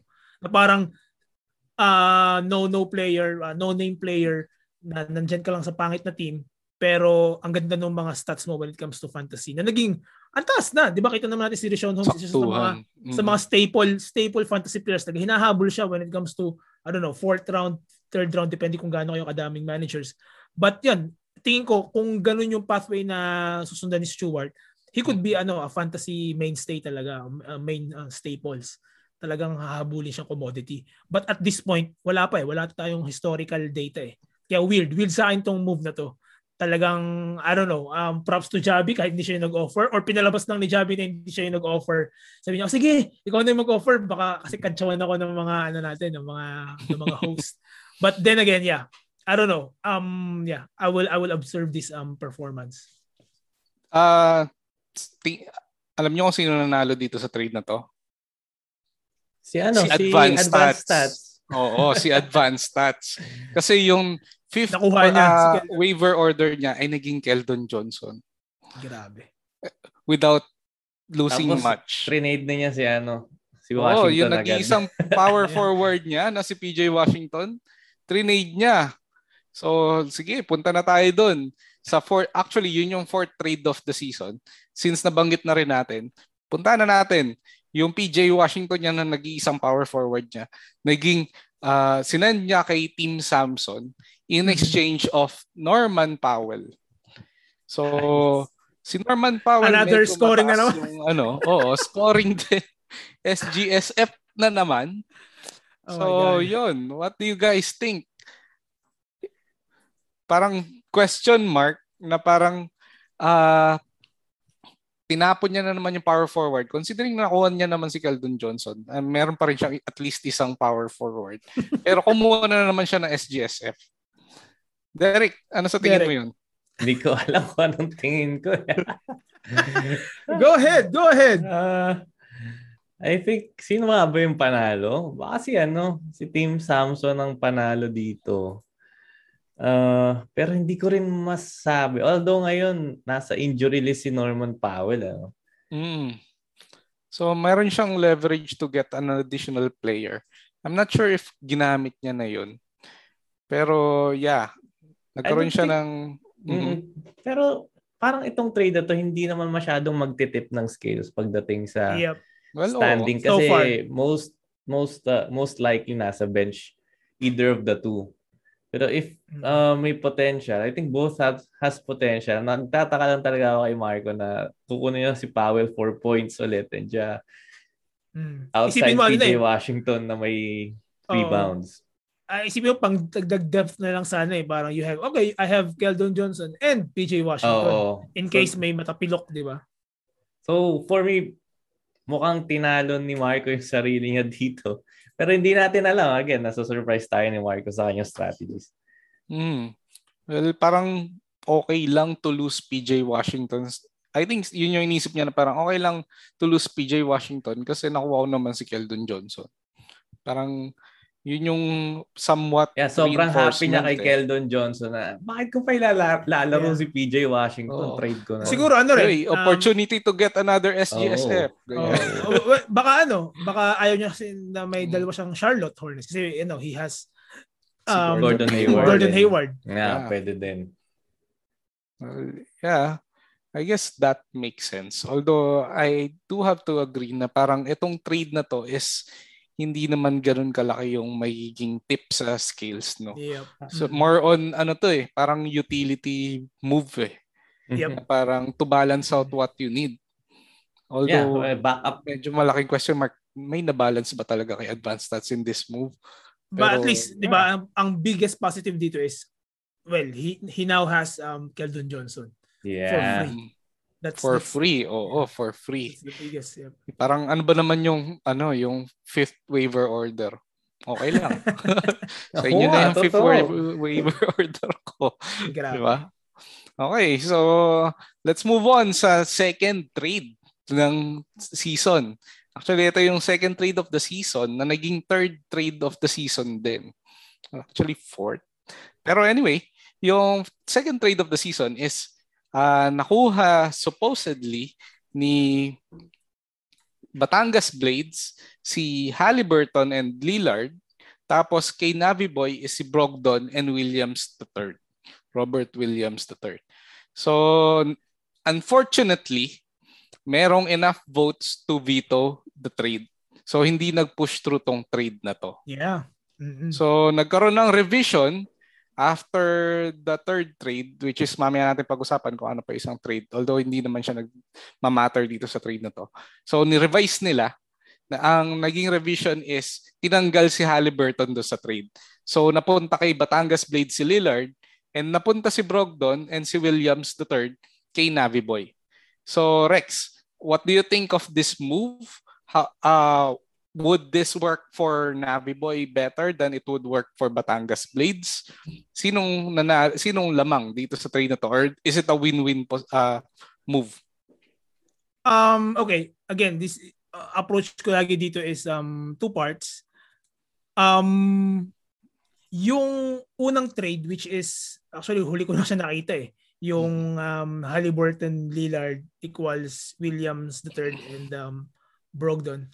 Mm-hmm. I think it's ano, it's again, nagagets ko yung intention, but I think it's lugi when it comes to paper value.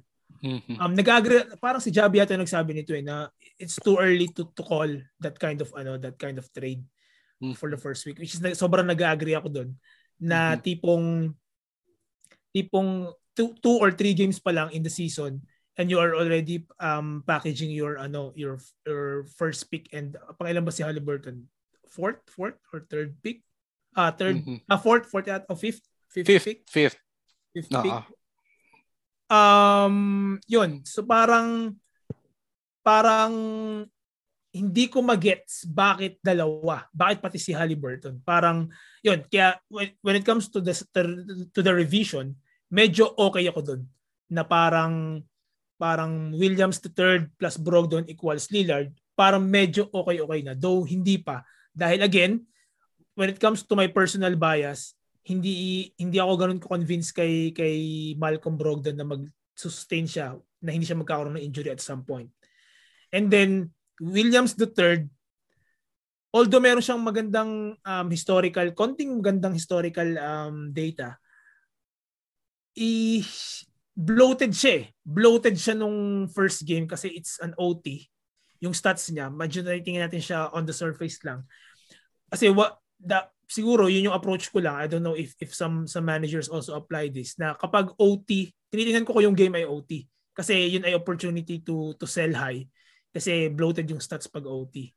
And then isa pang isa pang caveat ko doon is dahil isa sa mga ni-research kong sneak peek ay si Al Horford. Mm-hmm. Hindi naglaro si Al, bukod sa bloated na yung stats ni ni Williams the third ng first game Um, kasi parang nangyari ito after first game, tama ba, Ives? Kung hindi nagkakamali. Parang nangyari bigla to parang, oops, first after second day. First mm-hmm. first uh, first uh, two days ng ng season kasi first game pa lang nung sa oh, iba. Lakas niya. 16 10 5 blocks. Yep. Three and steals. then so yep, so bloated na dahil sa OT and then hindi wala pa si Al Horford.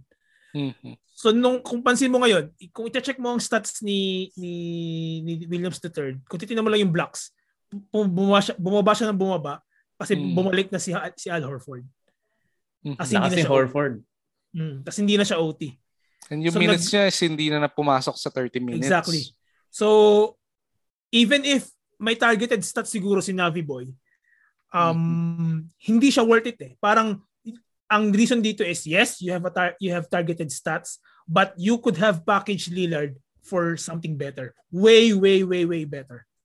So, in, in yung take ko dito. Even if uh, Lillard uh, alone lang. Kahit wala sa Halliburton. Uh, what more? Kung Lillard plus Halliburton, I could mm-hmm. shop a better package ano for this one. Kung yun yung hinahabol kong stats. Sobrang ano, um, get, alam yung point na, gets mo yung stats, but mm-hmm. ano, you could do better when it comes to ano, to offers. Hindi hindi pa to yung best offer na available sa market. If we could have um, engaged someone else. Yeah. Or kung naghintay ka, ano, or, or kung naghintay ka ng after ilang games. Kasi nga, yun nga, bloated. Tingnan mo muna, konting patience. Bloated stats and some other role player na hindi pa nag, nag, nag, naglalaro. And then, yung sa isa mong tanong na panalo ba si si ano dito, si si Batangas Blaze sa trade na to? Mm-hmm. Right now, hindi. Kasi hindi ako fan na magkakaroon ka ng Trey Young, Bradley Bill, and Lillard sa lineup mo. Mm-hmm. I think yes, you have those positives, three points, um, shooting, uh, free throw, maybe assist uh, some degree. But hindi ako masyado na pag ano eh, kapag so yung top 3 pang top 3 picks mo yun eh na isa lang yung pare pare-pareho lang yung kanilang ano, yung kanilang uh, strength stats. So so ngayon hindi pa kung ako yon ita-trade ko pa siguro I don't know kung si, willing ba akong i-surrender si Bill or si Trey Young for for something else or maybe Lillard for for something else. So, yun yung take ko dito. Hindi ako masyadong convinced. Gets ko yung intention, but yeah, no, not not not yet, not really convinced. But then meron kang dalawang uh, legit na first rounder and one uh, uh, first rounder potential na player. 'Di ba? In, in Trey Young. Oo, But yun nga stats. lang, same stats. Same stats. But then if you can well asset is asset kagaya mm, na pinag-usapan natin mm. before. Best best player available kumbaga kung, kung nagda-draft. Mm. Mm-hmm. Well, hindi pa naman ito yung final na Sana. lineup ng teams natin, no. Uh, pero if they have uh, kung yun yung strategy nila, 'di ba? Parang if you mm have these three players, meron kang stats na secured na agad. 'Di ba? So, yeah, I I agree na parang masyadong sobra na pag kasama pa si Halliburton dito sa trade na to. And I guess uh, most of the managers agree rin na parang, oh, wait lang, parang ha, may Lillard na, tapos mm-hmm. sasamahan mo pa ng Halliburton para kay Brogdon and Williams third lang. Mm-hmm. Parang I believe kasi sa value ni ni Brogdon, pero not to the extent na parang dagdagan mo lang ng konti, dagdagan mo ng Williams third, pwede na maging Lillard. That's yeah, no. a little too extreme. Oo. Kasi Pero di ba, parang... gets mo yung ano eh, gets mo yung hinahabol na stats eh. Mm Pero hindi eh. You could, I don't know, maybe it, it could be a Miles Turner or even Jarrett Allen maybe. Ang maganda kasi kay Brogdon is medyo of, parang all around siya eh. Parang marami kang stats. Yung peripheral stats niya is maganda. Mm-hmm. So parang siguro, yun yung intention ni Navi Boy na parang I can convert uh, si Lillard into a flexible PGSG. Mm-hmm. Tapos uh, na nag naka merong peripheral stats. Yeah. So kasi yep. nasa kanya yung Ball Brothers na puro PG so baka inisip niya yep. kailangan ng SG.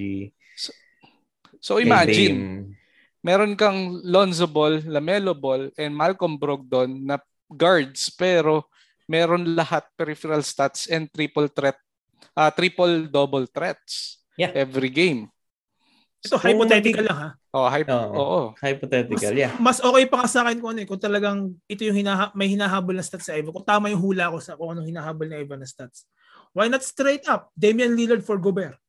I think it's tempting. I think it's hmm. tempting. Pwede. Tempting yun. Tempting. Hindi siya nagme-make sense siguro paper value uh, head-to-head comparison. Mm-hmm. But it's tempting kung yun yung... Kasi ano ka eh, uh, sell low ka ng konti dahil may hinahabol ka na stats And then mm-hmm. hindi ganun kaganda yung performance ni Lillard siguro when it comes to Lillard standards sa first game.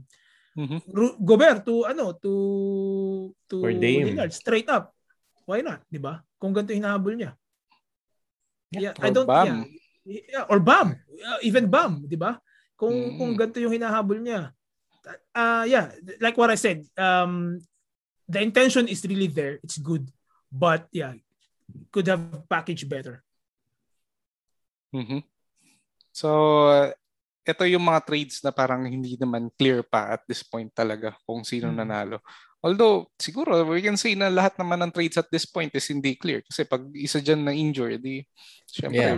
panalo na, na agad value, di ba? Panalo na agad yung isa. Uy, nahulaan niya na matatapilok pala. uh, although, wala naman, na, ano, wala naman tayong gusto mangyari yun, di ba? Mm. Pero, yun, we, we really can say at this point. Pero, we can only evaluate yung current value nila And uh, did they make the right decision on trading them this early on? Well, we'll see. Pero it's very interesting yung mga naging moves. And we're down to the last trade na nangyari. Well, although hindi siya yung last trade talaga na nangyari during the season bago matapos yung week. Pero dahil na, na ang naiangat na agad natin si Powell for Washington eh. Pero ito is actually yung third trade na nangyari in between nung veto and yung re- trade revision nung second trade. So this is uh, sino si PS? Si PS is Pampanga Sisig receives Russell Westbrook and Andrew Wiggins. Pa- tapos si Suicide Squad receives DeRozan and Jalen Suggs. So, Derek, what do you think of this trade? Parang I think Westbrook dapat and ini-invite DeRozan. natin si JB kung ang, ano yung inisip niya sa trade na to. oh, next time. Pwede tayo mag-guest ng mga managers natin. Mhm. Um, actually, yeah. Siguro natatakot siya kay Westbrook, ano? Tsaka nag-perform ng maganda si DeRozan. Ang question ko lang, bakit si Suggs yung kinuha niya in Hmm. favor of Wiggins? So yun lang. I think si Suggs kasi, ang baba ng kanyang ah, percentage for the past few days. At saka talaga nag-a-adjust pa sa, sa NBA. So I think Sino ulit si PS? Si Pampanga? Pampanga sisig. Si Pampanga Sisig, he has three players na may potential triple-double which is Westbrook, Jokic, at saka Murray. Devontae Murray. Mhm. So mukhang panalo siya dito. If yung yung points, rebounds, and assists yung habol niya, nakuha niya si Westbrook. Tapos may dagdag points from Wiggins. So, yeah, eh, binitawan niya si DeRozan for rebounds and assists. Ah, Rex, nan, I think hindi ka masyado believer kay DeRozan and lalo kay Suggs. What do you think of this move? Ah, don't get me wrong kay DeRozan. Mula nung naging Spurs siya, nakita ko na parang, imagine si Rukawa, marunong nang Mhm. pumasa. Kagaya nung nangyari sa manga. Yung Mhm. parang ganun yung nangyari kay DeRozan. And then, I think favorable na nasa environment siya ng Chicago ngayon na, parang medyo supposedly dapat mas maganda yung shot selection niya ngayon. Um but yeah, hindi ako hindi ako fan ni Suggs, correct? But ang gusto ko lang dito yung DeRozan eh, yung value ni DeRozan. Although titingnan ko lang siya as yung trade, pero when it comes to team composition, hindi kailangan ni Javi si DeRozan. Naniniwala wala- ba kayo na si DeRozan ang best player dito sa trade na to? Yeah, definitely. Ako, ikaw Derek. Yeah, siya. Hindi ko Oh, maisip si Westbrook DeRozan, na ano. yeah, DeRozan is the best player, Mhm. but when it comes kayo naman, kasi ako naman may tanong. When it comes to to Suicide Squad's team composition, Mhm. anong advantage na matutulong ni ni DeRozan? I don't think meron. Nawala pa Field siya, goal nawala pa ngayon. percentage. Kasi si Wiggins at si Westbrook, yung mababa yung FG percentage nila. Well, upgrade si DeRozan ng Wiggins. Def, That's ah, yun. Oh, yung yung sunod kong point, it, I think it's long term, long term run kasi once na bumalik si Clay, lalo na say kung makakapasok si Javi sa playoffs at bumalik na si Clay, I think magdidip lalo yung performance ni, ni Wiggins. Pwede. Mhm. Pero si Suggs pa rin ang tanong, bakit si Suggs? I, I think Suggs is just a kicker. so ano lang siya, titingnan lang ni, ni Javi kung magpa-perform or not. But then again, sa, sa kanya, yung DeRozan, kung nung Spurs siya, kung pataas to ng, ng assist, pero ngayon hindi na eh. So an- ano yung special bukod sa scoring, ano pa yung special na ano ni ni, ni DeRozan. But yun nga, uh, uh, I, I, I get that good points na we, Westbrook plus Wiggins at the moment ay talagang upgrade nga naman yung isa na lang na DeRozan. And then you have the opportunity to observe Suggs. But yeah, hindi, hindi ako masyadong fan. But when it comes to um, trade value dito, I think it's okay. It's um, almost balanced. Si Derek, do you agree with that? Na balance yung trade? Hindi. Panalo si ano. Kung team composition, panalo si Pampanga Sisig for me. Wow. O niya si Westbrook. I Good. think mas target niya yung rebounds assist eh.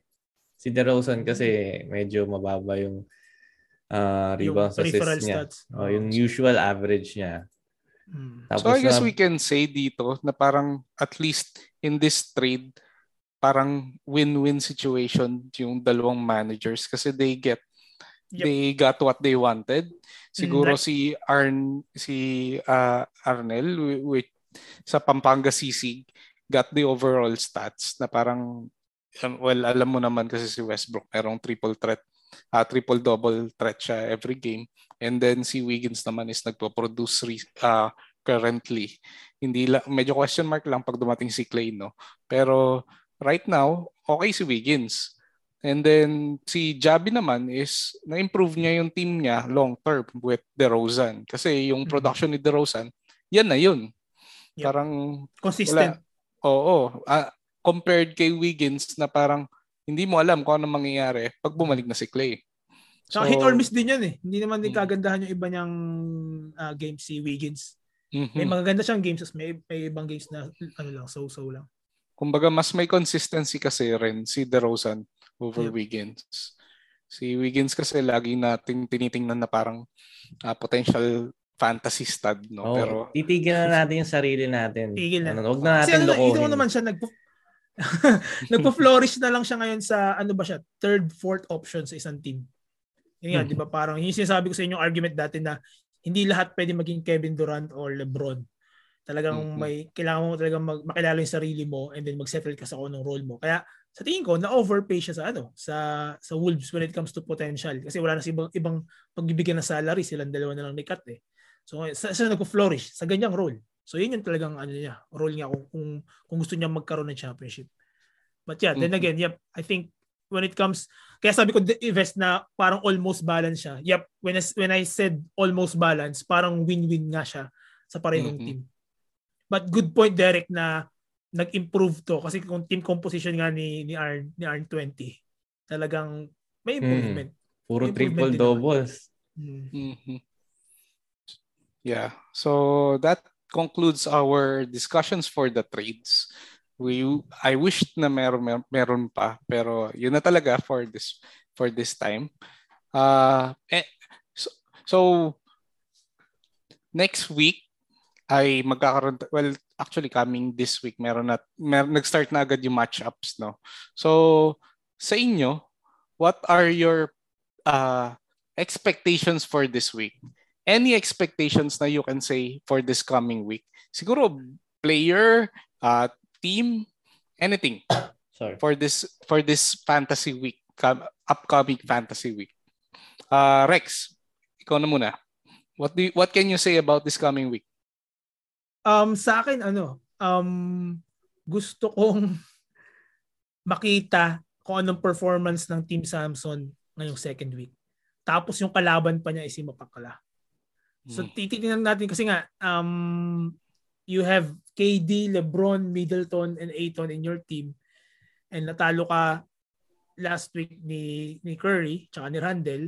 So titingnan ko kung kung paano ba talaga mag-perform si Samson now na second week na hopefully medyo yung ano ng Lakers ay tsaka ng, yung mga troubles ng Nets and Lakers ay tingnan kung paano siya magre-reflect sa fantasy stats. Um, yun doon ako medyo excited. And then, tingnan natin ha kung sino ang may-ari kay Super Spaniard. Eh, Rubio? si Jixin. Si Jixin. Tingnan natin kung paano niya ipapasok na may, meron siyang assist stud mm-hmm. in Chris Paul.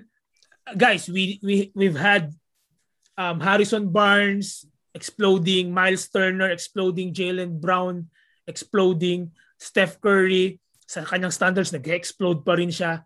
But we have Ricky Rubio na akala ko, siguro kayo din, ay wala, mm-hmm nasa papunta na siya na palabas na siya ng NBA mm. dahil Cleveland has um Garland and Sexton in backcourt. And oh dinagdag lang si Rubio kasi kamukha siya siguro ni Kevin Love.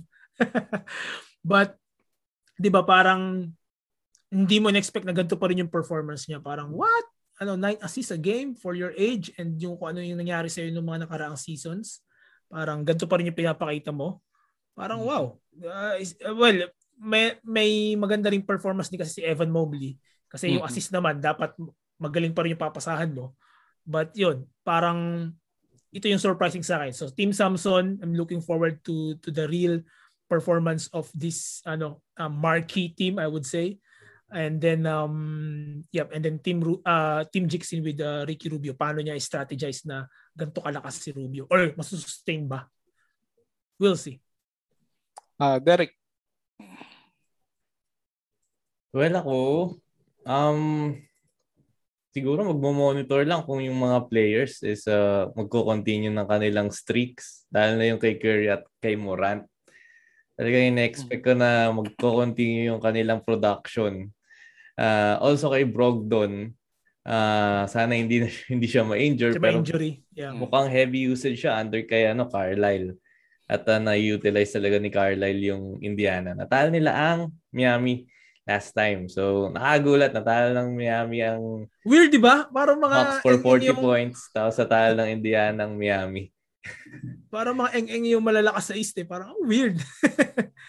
Oh, then some of the uh, disappointments this uh, this week, like uh, MPJ and Tatum for me, is uh, medyo mag-take uh, off na dito sa second week. Yep. Although don't expect Lowry and Harden to be better. Yun. Yun yung aking expectation. Sa teams, really? Oo, for me. Hmm. Sa teams, ang... Sinong, sinong sinabi mong don't expect to be better? Sila Harden Lowry. and Lowry. Not yet. Harden and Lowry. Oh, si Harden, hirap pa siya eh. mm. Hindi pa siya kondisyon. Ngayon, ang matchup of the week ko is si, si Suicide Squad at saka si Team Navi Boy. Parehas sa teams na nagkaroon ng trades last week. So, tingnan natin kung tama yung kanilang mga, mga pinamigay o yung mga nakuha nila. Yun, excited ako dun. Sa akin, ang matchup of the week ko is, well, not exactly dahil sila yung parang I think na parang malakas. Pero sila yung I think na very close is yung si Team OMG tsaka si Antipolo Kasoy. Ah, maganda rin yan. Mm, ganda rin yun. Kasi pareho silang, yung team nila is very all around. Yung, meron silang mga players na parang talagang yung stats is pantay. Nakakapag-produce sila across the board. Yep. So, it's very, parang it's hard to say. It's very hard to say who go, who comes on top dito sa dalawang uh, teams na to. Siguro parang ang prediction ko dito will be it's a very close game pero baka in the end it won't parang siguro sa last day doon lalabas na parang siguro magiging lopsided yung stats pero uh, all throughout the week it's very close sila. So that's it for our uh, fantasy pod this week. Ooh. It's a very, very active uh, ano, first week. More ang daming trades. movements, ang yep. daming trades. And then, uh, na-challenge, na-challenge, dagdag ko lang ha, na-challenge yung mga managers natin. Kasi mm-hmm. seven, ano lang, um, seven players, act, seven active players. And then, yan nga, may mga trades, tas may mga critical na stats talaga na ang, ang hirap ihabulin kapag talagang umupo or pumangit yung laro ng isang player sobrang ang laking ano agad, ang laking hatak. Ramdam mo yung frustration nila kapag nilagay nila sa lineup tapos sabay hindi nag-perform yep. or hindi naglaro. Oh. Yun yung mas masakit eh. Ang masakit, naglaro. yung ano, na-bench nila, like Jalen hmm. Brown, and Oo. then Kasui had, ano, dinrap niya si Barnes yata. Tyler ano Hero. Oh, Tyler Hero yeah. naka-bench. Oo. Diba? Yung mga pumutok, sabay nasa bench mo. Mm. Tapos pinili mo yung player na hindi naglaro totally or sobrang nag-underperform. Yep. So, yun. Sobrang nakikita natin sa GC natin sa ano, we, we have a Discord para sa managers natin. Talaga nag-react sila na parang ah grabe. Sana ginawa ko to. Sana ginawa ko 'yan. And ah hindi ko in-expect na hindi maglalaro si ganito ng ng second game. Parang mm eh, it's very fun to observe. Kahit hindi tayo yung kasali mismo, nararamdaman natin yung tension do hmm. sa league. Kasi definitely kung let's say kung 10 at least yung mga normal na leagues, 'di ba, 10 or 12 active players, malamang na ipasok nila yung mga nasa bench nila ngayon na ano eh, na mga players din naman na, na mga mga tier 2 players, kung mga tier 2, tier 3 players kung madami yung roster natin, ipasok yan. Pero dahil nga nilita natin yung roster, sobrang challenging talaga ang pipagpili. Yes, talaga magde-decide ka kung sinong ipapasok mo. And minsan, meron kang mga decisions na talagang pipili, mamimili ka between two good players. Or hmm. players with good stats pero less games or uh, good, uh, somewhat good player pero more games. Parang mm-hmm. ganun. So you're making decisions all the time. Hindi pwedeng yung seven players mo yun na yun. is yun na yun every game, every week. Yun buong na yun. season. May mga teams pa nga na buong season, yun na yun. Oo. So parang kailangan mo lang talaga ng isang center, isang power forward and it works. Pero in this case, kailangan mong ano eh, continuously mo i-improve yung lineup mo eh. Especially with the movements around the league mm-hmm. na merong mga trades and merong mga uh, acquisition sa fant- sa sa pool which is very talented pa rin yung pool. Meron kang talagang mga magagawa to improve your team. Eh. Yep.